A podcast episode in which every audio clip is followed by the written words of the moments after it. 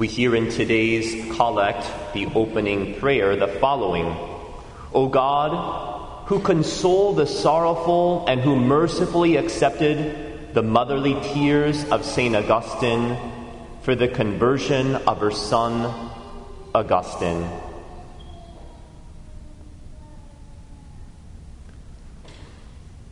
Who might St. Augustine say was his greatest benefactor during life?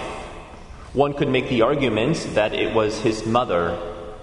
Through her redemptive suffering, her union of sacrifice and prayer for over 15 years, praying fervently for Augustine's conversion. And so it is fitting that mother and son are commemorated on consecutive days. Monica today, Augustine tomorrow.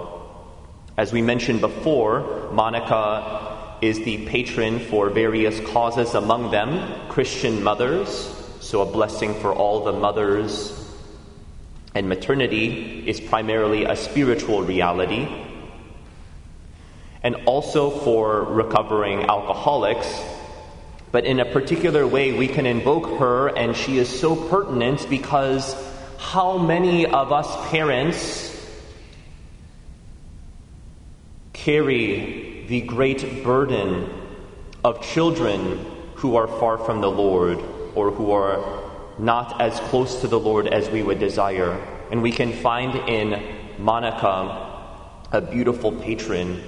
And we can pray with Monica's hearts how she would have been tempted to hopelessness during those 15 plus years in which she is fervently praying for Augustine's conversion.